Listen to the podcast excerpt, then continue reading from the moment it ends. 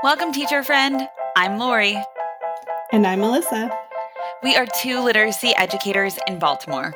We want the best for all kids, and we know you do too. Our district recently adopted a new literacy curriculum, which meant a lot of change for everyone. Lori and I can't wait to keep learning about literacy with you today.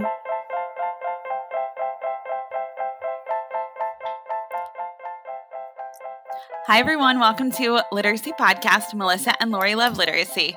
Today, we have a very special guest. We have a parent, and the parent is not a teacher, has not, it's not steeped in uh, any kind of background, educational background in literacy, but has self taught everything that she knows in order to help her dyslexic child. So we are really excited for today because you are going to walk away with some really clear ways that you as a parent can advocate and can help your child and all the children who are living in your area, in your state. So we're we're thrilled to have our guest on today. Yeah, and I'm I think it's so great, Lori. We, we I always say that I love having teachers on, which I do because they're like, you know, in the classroom, on the ground, doing the work. And then I always say I like having our experts on because they we get to learn so much from them. But I'm, I realized this morning when I was thinking about it, I was like, I love the parents that we have on because they are so, so passionate, right? Because it's their child and they're seeing their child have these struggles and, and, have they want to do something right because it's their child so the passion that comes through with our parents so i'm so excited to have brett on today because um, i know she is super passionate about um, her work around dyslexia so oh, thank you so much for having me um, I did want to touch on that. Um, so I've been doing this work for about a decade. I'm the mother of a student with dyslexia, and I do not have an educational background. My background is in engineering and business. And initially, it may have been a disadvantage because I didn't know what what should be going on. But once I got the feeling that my daughter was not being identified or given proper reading instruction. I kind of started looking at dyslexia, different things. Once I figured that out, my engineering background really came into play and was an advantage because what I could do is uh, I'm an industrial and operations engineer. And so what I was able to do was to look at this broken system and to begin kind of a solutions oriented mindset to improve the system for the customers who are our children. And that has guided my work for the last decade. And I actually think it is an advantage because I'm not clouded by or I'm not a part of kind of the group think that is not serving many of our children. I love that so much, Brett. And I think so often in education we hear, you know, very quickly people want to put the blame somewhere, right? And it often ends up in one place, right? It's either the student's fault, or it's the parents' fault, or the teachers, or it's the curriculum, or it's the school, right? It's a, it's someone's fault. But I I just love what you just brought up, which is like I got to, I could see the whole picture, right? And I could see the whole system and and where where is that system breaking down so we can really think about every everywhere, right? Because it's not just one of those places Correct. to put blame on. Correct. Yeah. And that does also, I assume, in your process make it much more collaborative versus, you know, pointing a finger like school district, you need to change something. It's like, let's work together to to bring some change here. And I think you're going to share a bit about that today with us, right? Yeah, I am prepared to talk about all kinds of things because I think what's what's especially important about the work I do with my 501c3, it's called Our Dyslexic Children. It's the same title as the documentary we put together. Um, we did that uh, to try to kind of create a roadmap for other parents to be able to have similar success in their district. What what's important to understand. And I think what's different about what we bring to the conversation is not that we're just passionate, but I am passionate, okay, because we have children dying we have children ODing, we have children committing suicide, we have children in jail because we are not teaching children how to read in this country. So I definitely have passion. But what I also have or what we also have are solutions to help parents bring evidence-based reading instruction to their districts so that not just their own children and their dis- or their dyslexic children, but really so all kids in that district can reach their full potential.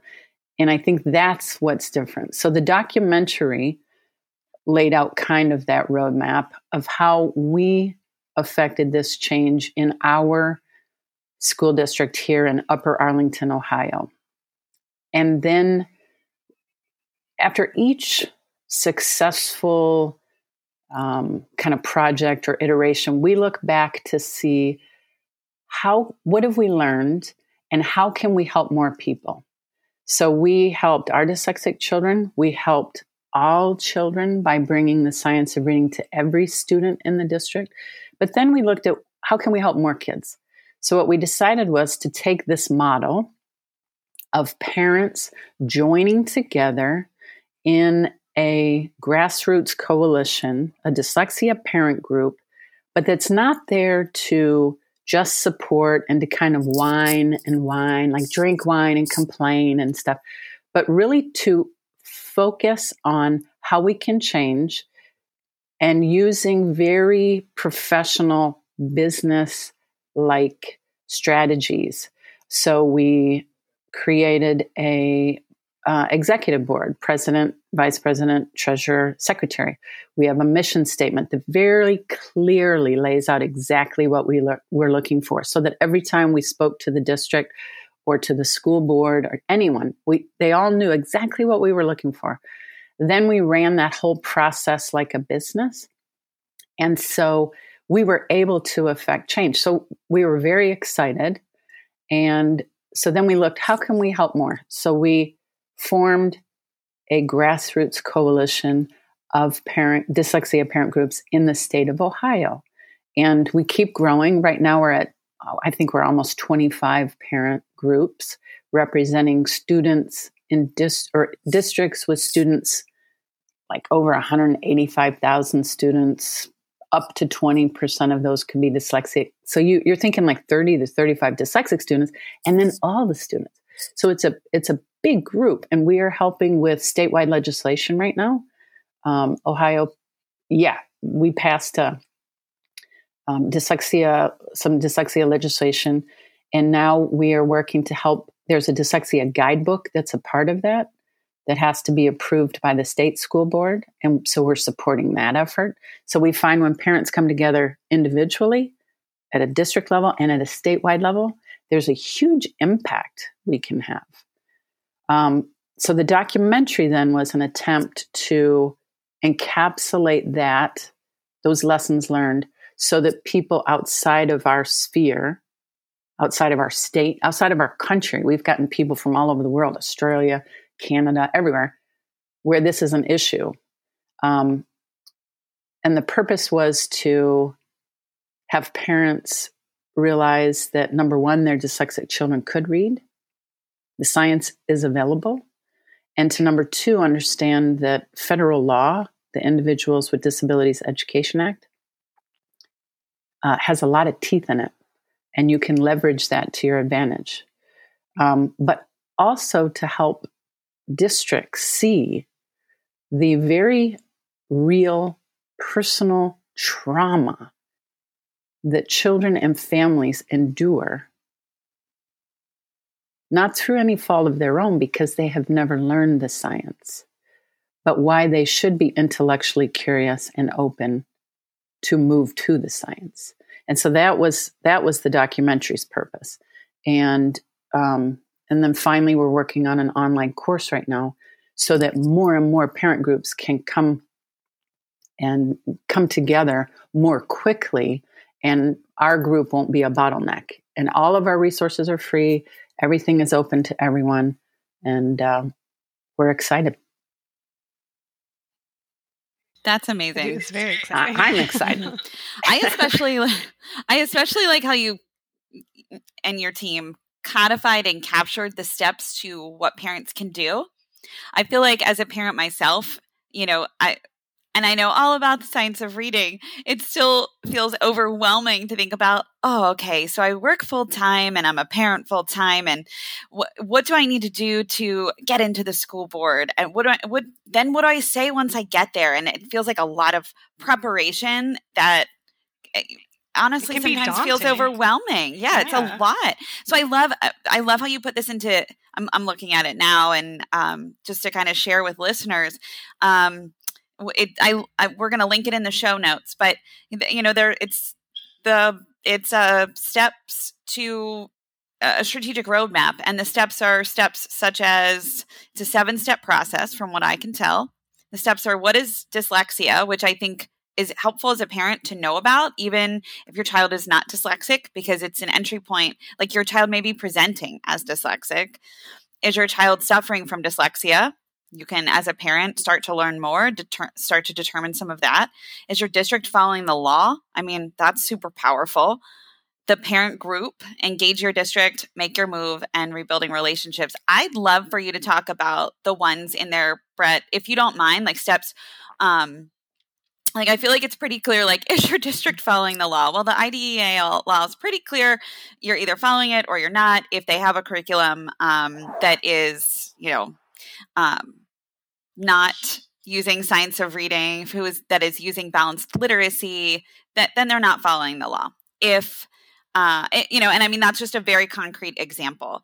But um, if you would mind chatting a little bit about or sharing a little bit about steps four, five, six, and seven. But I also want to put it out there if you want to say anything about steps one through three. I don't want to s- have you skip over them just because I Yeah, feel like they're no, they're no, more they're kind of the introductory, but you would have no idea how many parents have not heard of dyslexia or really don't know anything about it. It took a lot of energy for me to try to figure. People wouldn't say it. Um, there are tons. yeah. Of, The only thing I feel like parents know about it is they'll say, "Oh, that's when my that's when kids reverse B and D, right? Or Right. write Or their numbers backwards. or That is a hallmark. That is that is it. And yeah, you. I mean, no blame to parents. That's it, right. I mean, teachers too, right? Like we know teachers don't even have the training, and uh, Melissa and I will speak to that. We don't. You know, we didn't have that in our training, so everything we learned again Yeah, is self-learned. and we're all kind of fumbling around. But just think of, and this was especially frustrating. So, as a parent, you're trying to figure out what in the heck is going on here because this is not working. And we actually had misinformed people because none of us have learned about it. The, the shame and the blame was on the kid and the parent. So you didn't read to them enough when they were born. Now we read in utero to our children and then every night from then on. So you can't read anymore to a kid. We were told that you should have That's fed your kid more vegetables. No, absolutely, 100%. We were told that, you know, you should medicate. Just a little shocked by that. well, I'm getting along and I love everyone. None of us knew, but yes, we had a teacher say that. Because think about it. If you have been taught that what you're doing is going to help kids to read and they're not doing it and you're doing everything you've been taught, then it's not me. You guys didn't read to them enough. And you know what? You didn't you didn't feed them vegetables and you need to medicate medicate them essentially for ADHD because they're wiggly or they're trying to avoid. It, it it just makes all these weird mental gyrations trying to figure out if you don't know what really is wrong. And that is so horrific because the children are already babies horrified because the first thing that you are tested on and looked at is reading. And so, and, and then parents are trying to figure it out. So to be told it's your fault somehow is just adding insult to injury. So anyway, what what so we figured we figured this information out on our own. we're in a very whole language or were in a very whole language district. And so we had to find this information on our own, but like Sally Shaywitz's book, Overcoming Dyslexia, I thought was amazing, just as a good primer. But a lot, a lot of parents too, and this is, I, I find this all the time. There are tons of parents who are working, working, working, working very, very hard in their own tiny little silo alone, doing these amazing things. The thing that I think was so powerful in what we did was we, we harnessed all of that energy together. And by coming together, you don't just get, you know, 20 people individual, you get uh, uh, it's exponential better performance with all of these people helping and working together. I imagine too, it's like you're harnessing the energy and the expertise and then really able to leverage where everybody's strengths are and and be more efficient about the well, process. And if you think about it too, change management, you know, so we always told parents take care of their own kid first, you know, get them get them what you need to get them, get them some tutoring, get them evaluated, you know, help help your kids so your family is okay. But then you can contribute. Um, and it's important to do that because then if I do have an issue at my house, then I can take a couple days off and you can carry that baton and keep moving and going to a school board meeting or you know, it's not just stopped when one parent or one family is temporarily incapacitated. Um, another really important thing. So, so this parent group, you come together and there are lots of different ways to do that. I was like a room mom, so I would go in and I would volunteer and figure out what other kids were getting, you know, like reading help or, um, and we would talk to those parents and kind of recruit them in. But they have to understand too. If if the professionals are telling you that your kid they'll catch up. Um, you know, most kids don't learn to read till like second or third grade, uh, or you know, you should have read to them more you don't really know. So you have to help parents understand that, oh, yeah, kids can't, you should be starting like in kindergarten. If you can find them right away, it's so much easier, you know, four times easier or four times longer to remediate a fourth grader than a kindergartner. Um, and so, and it takes so much longer. And you could, you cannot imagine how powerful the idea is to help parents understand that Child Find under IDEA means that your school district, your public school district, has an affirmative obligation to find, to search out, and to look for your dyslexic child as a it's like a specific learning disability in the area of reading. So if you are having to fight to get a neuropsych and pay for your own neuropsych evaluation, which can be thousands of dollars to get your kid identified, they're breaking federal law. And, and, that, because most parents go in, there's all this shame. Like I said, they're telling you, you should have done all this stuff. You should be reading to them more. You're thinking, ah, oh, God, now I have to go in and I have to ask for, you know, intervention and, you know, it takes so much time and money. Oh, no, you can go in and and without hat in hand, like begging, and say, "Listen, boys, uh, you were supposed to find my kid. I went to a neuropsych. I paid out of my own pocket. Sometimes you can get reimbursed through an IEE, but this is something that you should have done." And we need your help now getting a free and appropriate public education because this is the law. And, and just those two facts dyslexic kids can read and number two your district should be finding and helping those are those are two very powerful things for a parent to understand yeah brett can i ask you a question you might not know the answer to this so feel yeah, free to say you don't but i was just reflecting when you were speaking about that that I never, in my uh, however many years I was in the classroom, 12 ish years in the classroom, I never actually saw an IEP where it said a student had dyslexia. And I, am wondering, like, is that same, because they same, same. they weren't identified as dyslexic, or or is that actually that like on IEPs it just wouldn't No, say that IEPs specifically. in our district now say dyslexia. They used to say dyslexic like symptoms, but the Office of Oh, Special. I've yeah, the Office of Special Education Programs, which is the U.S. Department of Education, came out with a um, memorandum that was sent out to everyone. And I'll see if I can get you a copy if you want. And it said, use the term, people. Use the term. yeah.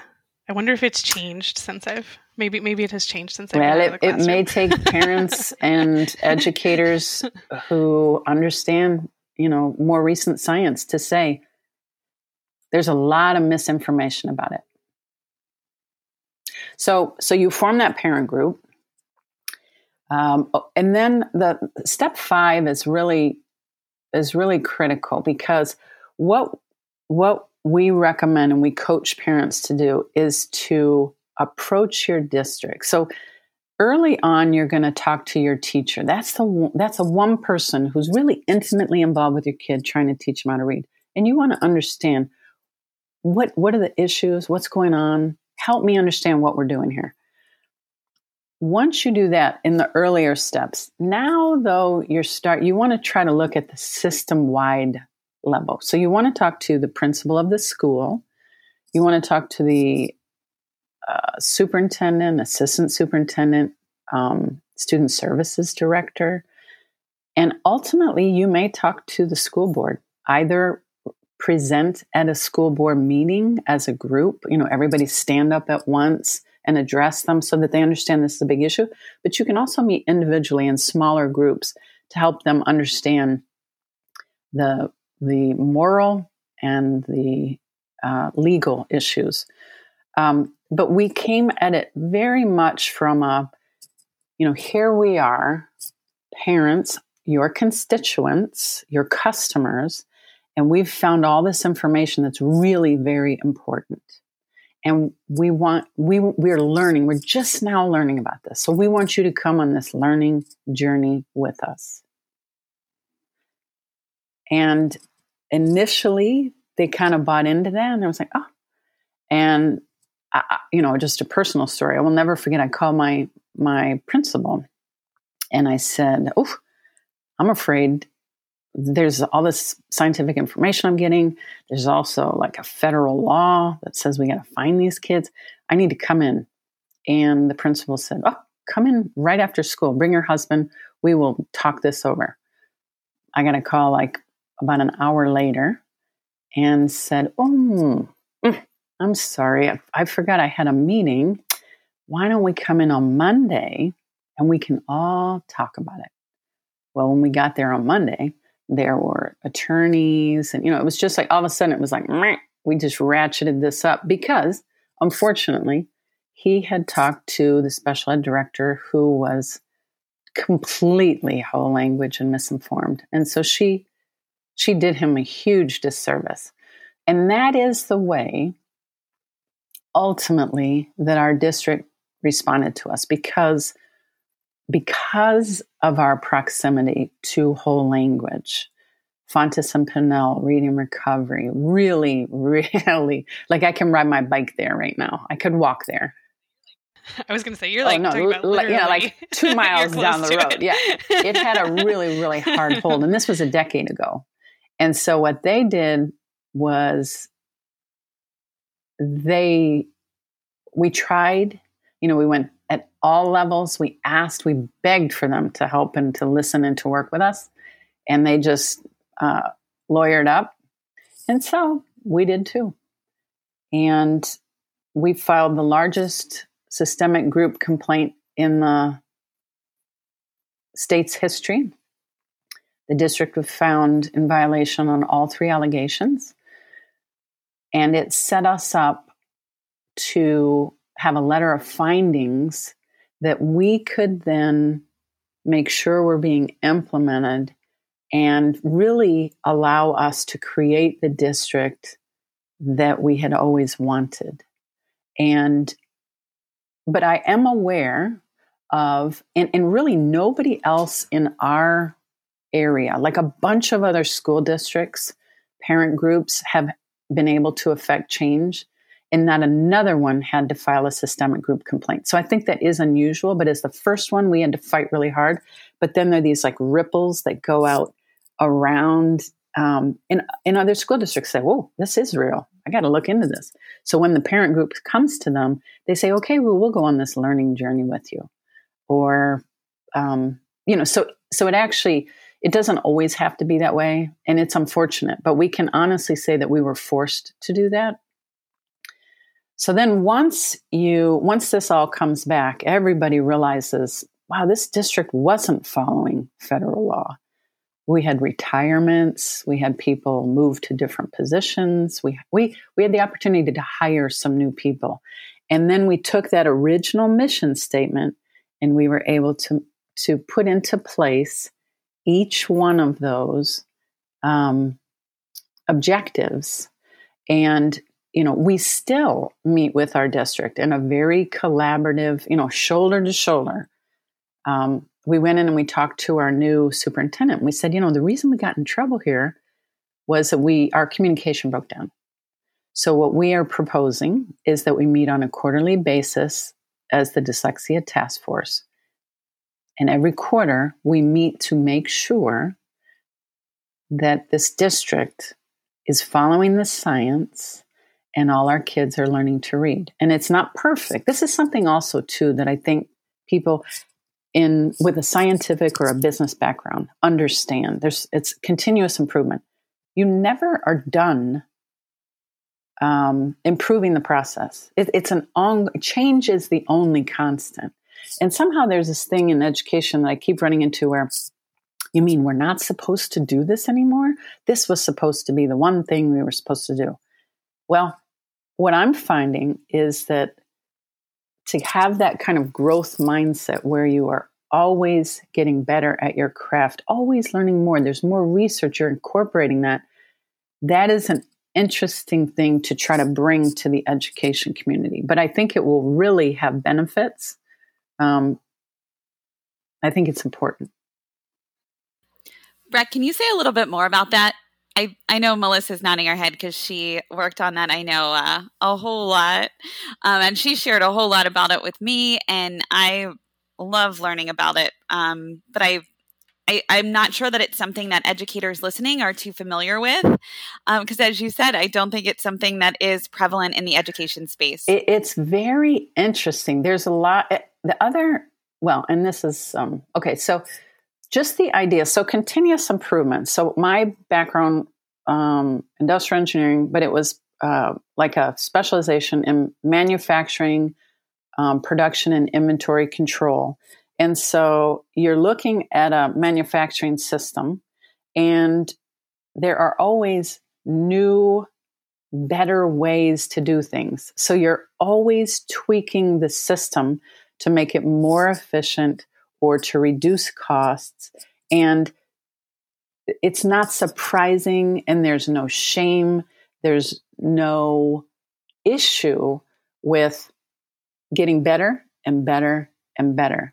And again, what I find with administrations and school districts is somehow you're you're supposed to get trained up in this one thing and then once that is done, that's what you're going to do forever. And it's, it is all of a sudden, if you have to move to a new system, the old one was bad and you're angry because you're having to move when in fact, you're just following the research. You're, you know, think about if we were following the research. The latest, um, Louisa Moats wrote the new teaching reading really is rocket science um, and the American Federation of Teachers, you know, they've embraced the idea that 95% of children in this country could learn to read.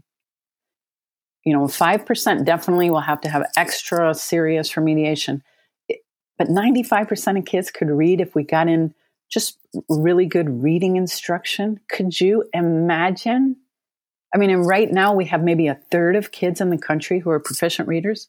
It's criminal. It's unbelievable.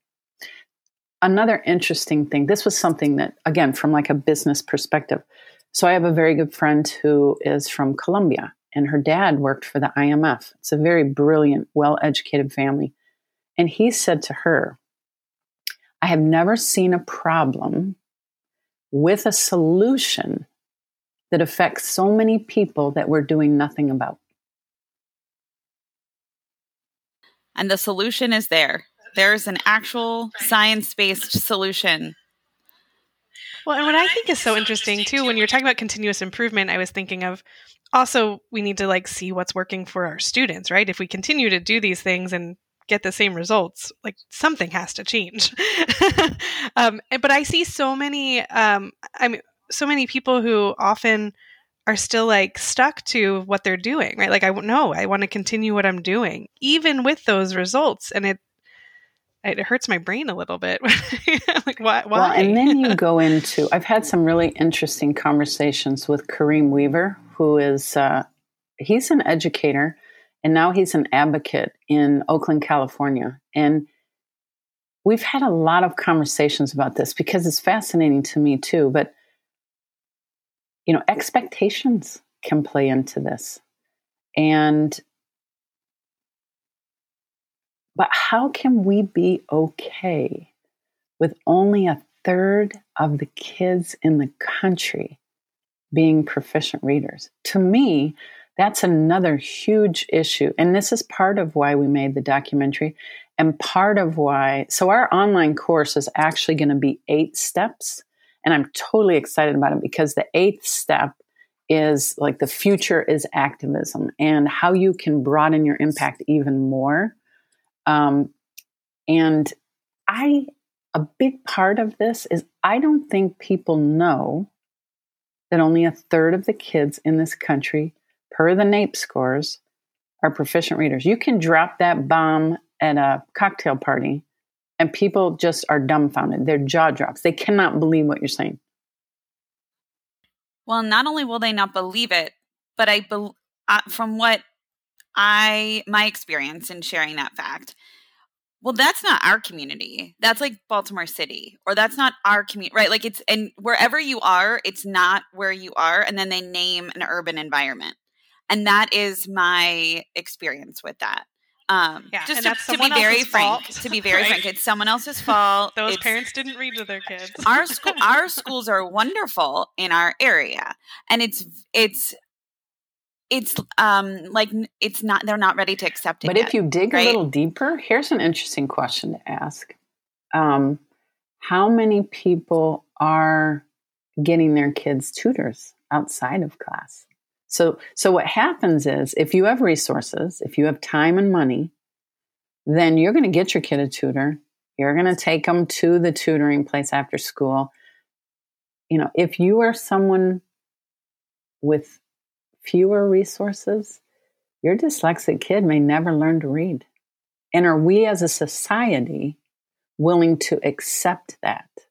And I think even if you talk to somebody who's kind of cynical like that and doesn't have a like we should take care of our fellow man and all of this think about the money that costs. Have you ever seen there's a study that they did in california i believe bain capital um, was a part of it. So it's like legit to the it's a very well done study.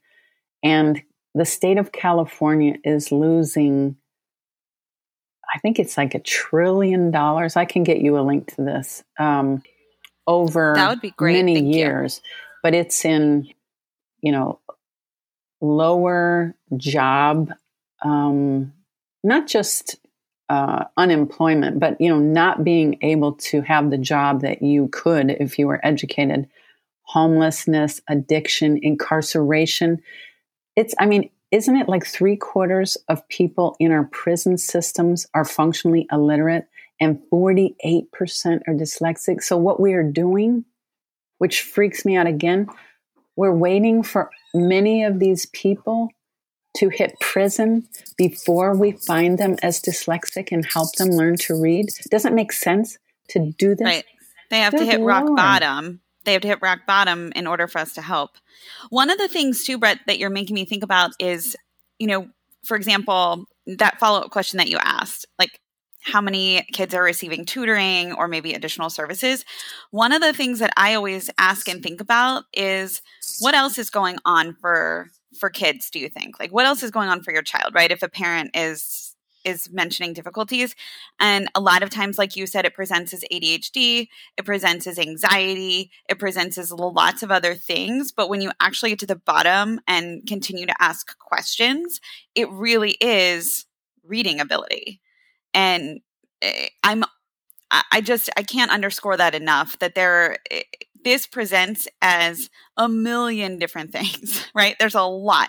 Kids might have a 504 for anxiety but even if they're medicated for anxiety it's if we taught them how to like david chalk on our podcast shared this brilliantly right as a 60 year old man who learned how to read if he wouldn't have had the anxiety that he had throughout his life if he had learned how to read sooner. And we're in we're doing that to children. That's that's trauma. That's they're going to oh my like God, take yeah. with them. Oh, I met Mike. I went to the Plain Talk conference and I met um, David Chalk, and his story is unbelievable. The trauma that he endured.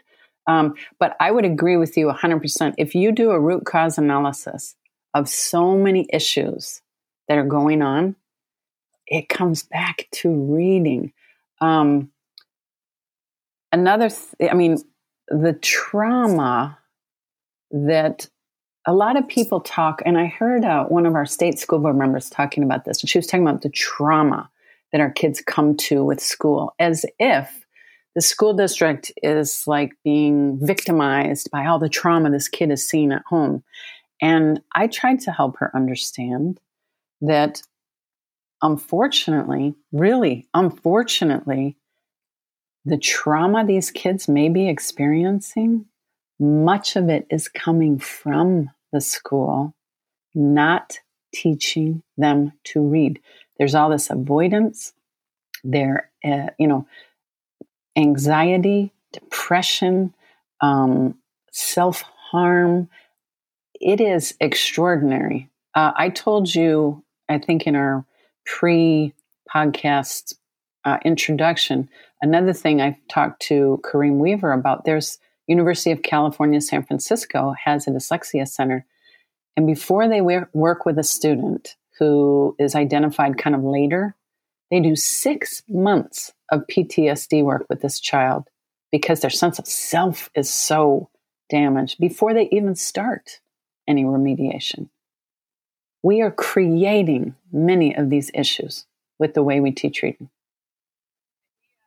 I was to say we um I think I think Lori posted a comment on social media about which exactly what we just talked about. And and someone came back and said, you know, well there, you know, no, there's trauma that comes from home. And yes, I think that should be you know addressed that yes there are some people who are experiencing things in their home life that they're bringing to school that causes that trauma too. But i think what we're saying here is also very real that some of that trauma happens at school. And we heard we've heard from several you know people who have had dyslexia or parents of children with dyslexia who say just that right like they their their trauma their everything that they're showing and their anxiety everything that's coming up is because they can't read right and it's coming from that and once that was once they're able to change that they can see a marked difference in their stu- in their children. And well, I have a little anecdotal. So, that, so I have a friend who is a teacher, and initially she thought I was, you know, she kind of wanted me to just be quiet. I could tell, and I knew though, as a mama bear, that this is way more important than any, you know, little relationship. Um, I could rebuild that later. But we were standing outside and the dogs were playing and just sort of talking. And I thought, you know, I think she's a teacher that would be having these kids. Because in our district, we put in some good scientific based reading instruction. We put in Wilson Foundations, um, kindergarten, first, second, and third. And I realized that she, about this time, she was going to be getting some kids who had had really good reading instruction from kindergarten on. And so I said, what, what about this class? You know, could you tell me, is there any difference between your class this year and the class that you had last year? and she said, ah, "No, you can't. How, how, can I compare? My kids last year, they were, you know, they were like troublemakers. They were, you know, but my kids this year, it's just a totally different class. They are a class of readers. I can't compare them." And I thought, oh, "How can you not come? That's that's the whole point. You just proved my point. I think that as this ripples through the district, we will have fewer, you know, we won't just have better test scores, but we'll have fewer kids who are in trouble, who are depressed, who are, it's healing. Kids want to learn to read. Brett, can I ask? A, oh, yeah. sorry. Can I ask a question? Yeah. They so I have shared this story before on the podcast. I'll be very brief, but essentially, my daughter Presley is in a school district that uses whole language and balanced literacy approaches. In her, she kept coming home and saying, like, these couple kids are like acting out a lot in class and whatever. And I said, you know, do me a favor, see if you you think they could read. Like, just do a little little walk by, you know, just notice. Tell me what you notice. And she came home and she's like, I think you're, I, I think you might be onto something. You know, I, I don't think that they can read. And here's why. And she articulated it very well. Like, right, like they had, um, when they read aloud, it was just fluent They, um, their teacher was giving them leveled books that were much, uh, which like, if I'm cringing as I'm saying this, um, much lower level yeah, than quote everyone than than others or everyone else. Um, she said that they got pulled out for a quote group, right? And I'm like, okay, an intervention group. So here's my question, Brett, to bring this kind of full circle here. So say I'm a parent and I advocate and and I get that that 504 or I get the intervention and my child is now working with a reading specialist. But the district does not use reading science based interventions and I, I think it's really hard again for parents to know like how do parents know what are you know reading science interventions um so so my child is being pulled out they're getting services and me as a parent i feel confident right i'm trying to feel confident because my my child's getting services so i'm believing that he or she is getting what they need but when they're being pulled out they are not you know for example maybe it's they're they're using lli or something that is not aligned to science of reading. What happens then? Like to me as a parent, I'm thinking I'm getting them on the right track. But it's almost like with every bit of knowledge, now I have more knowledge and it's it's it's both helpful and and dangerous because now I, I'm navigating a system that is so broken that I've quote gotten my child what they need yet they're not getting what they need. Yeah, Am because uh, one of the things that we had was, you know, they were supposed to be getting, um, I think it was Wilson, and it turned, or maybe it was OG, but it turned out that it was like a weekend OG class without a practicum. And so um, the, the problem is, too, they have to show meaningful progress. And so if your kid is getting something, and they are not making meaningful progress, then that is an issue. They have to, by federal law, change either duration, frequency, um, what are the others, uh, um, or to a different program. So your kid has to be showing progress. But that's also where the strength of a parent group comes in. And we actually encourage parents individually or as a group to hire an educational advocate. We had a woman who I love, and I am brokenhearted to say she passed away, but she she was a former educator, former special education ed, uh, educator. She knew all about the science, she knew all about the law, and so she could help us to determine um, whether what they were doing was scientifically based and then what the law should be. And we eventually did have to get an attorney. Again, this is another place where a group is very beneficial because instead of paying, you know, a thousand dollars by yourself, you know, you're paying 50 bucks and everybody else around the table is paying 50 bucks. Um, but they can advise you. And again, unfortunately, what we found was then until this is just us, and this is 10 years ago in a very whole language district, until we hired an attorney, they did not listen. But again, doing that as a group helps you to make a systemic change across the district for your kid and all the kids in the district. But your child has to be making progress. And if they're not making progress, then they're not following federal law. And they must, because, you know, um, an interesting quote that I use to kind of rally our troops every once in a while. Michelle Rhee, who used to was the former chancellor of the DC schools years ago, she said that um, you know there are a lot of diff- there are a lot of different ideas about what we can achieve in our educational system, and but just like in the civil rights movement, you know you you start and you work together and you collaborate and but there comes a time when you need to fight and if you come to that point in your district know that you stand in the truth and you are fighting for your children and there's nothing more important to fight for and so it gives you strength in a way you know none of us this is not what we chose but you know, looking back on it, very, very proud. What we try to do is get that that roadmap out. The online course is actually the roadmap, but in video, visual video format. It's all these interviews with all these amazing people. And then we will work with you individually to kind of coach up your group. So if you, again, I would encourage you to coach, to get a group together because you're much better fighting as a group but then I'm happy to to work with you to strategize and uh, on an individual basis. I just see you and Lori working together to make some changes in her district. It's a powerful, it'd be powerful. I'm, I'm, like, I'm thinking already, like across the whole state of Maryland, like let's just go right? big here. You know, there's, I mean, I talk to parents all the time. I live like five minutes over one county's line, so uh, you know, there I have friends who in quote the other county, but it's like a five minute drive, and all the time this comes up. It's, you know, my, my child has anxiety.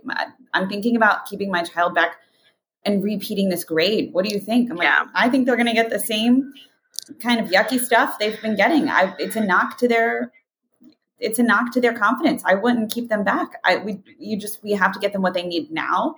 And there, but those questions are permeating our society and nobody's talking about them at scale and that's where I think we need to bring it bring it up. I agree 100%. That that's um to see what you can do at a district level and then to see what you can do at a statewide level. We are actually trying to prepare and part of this new course and website that we're going to try to open up in like May, have a big, you know, Zoom party is a, a national database for dyslexia parent groups so that we can begin utilizing this at a, at a national scale. Oh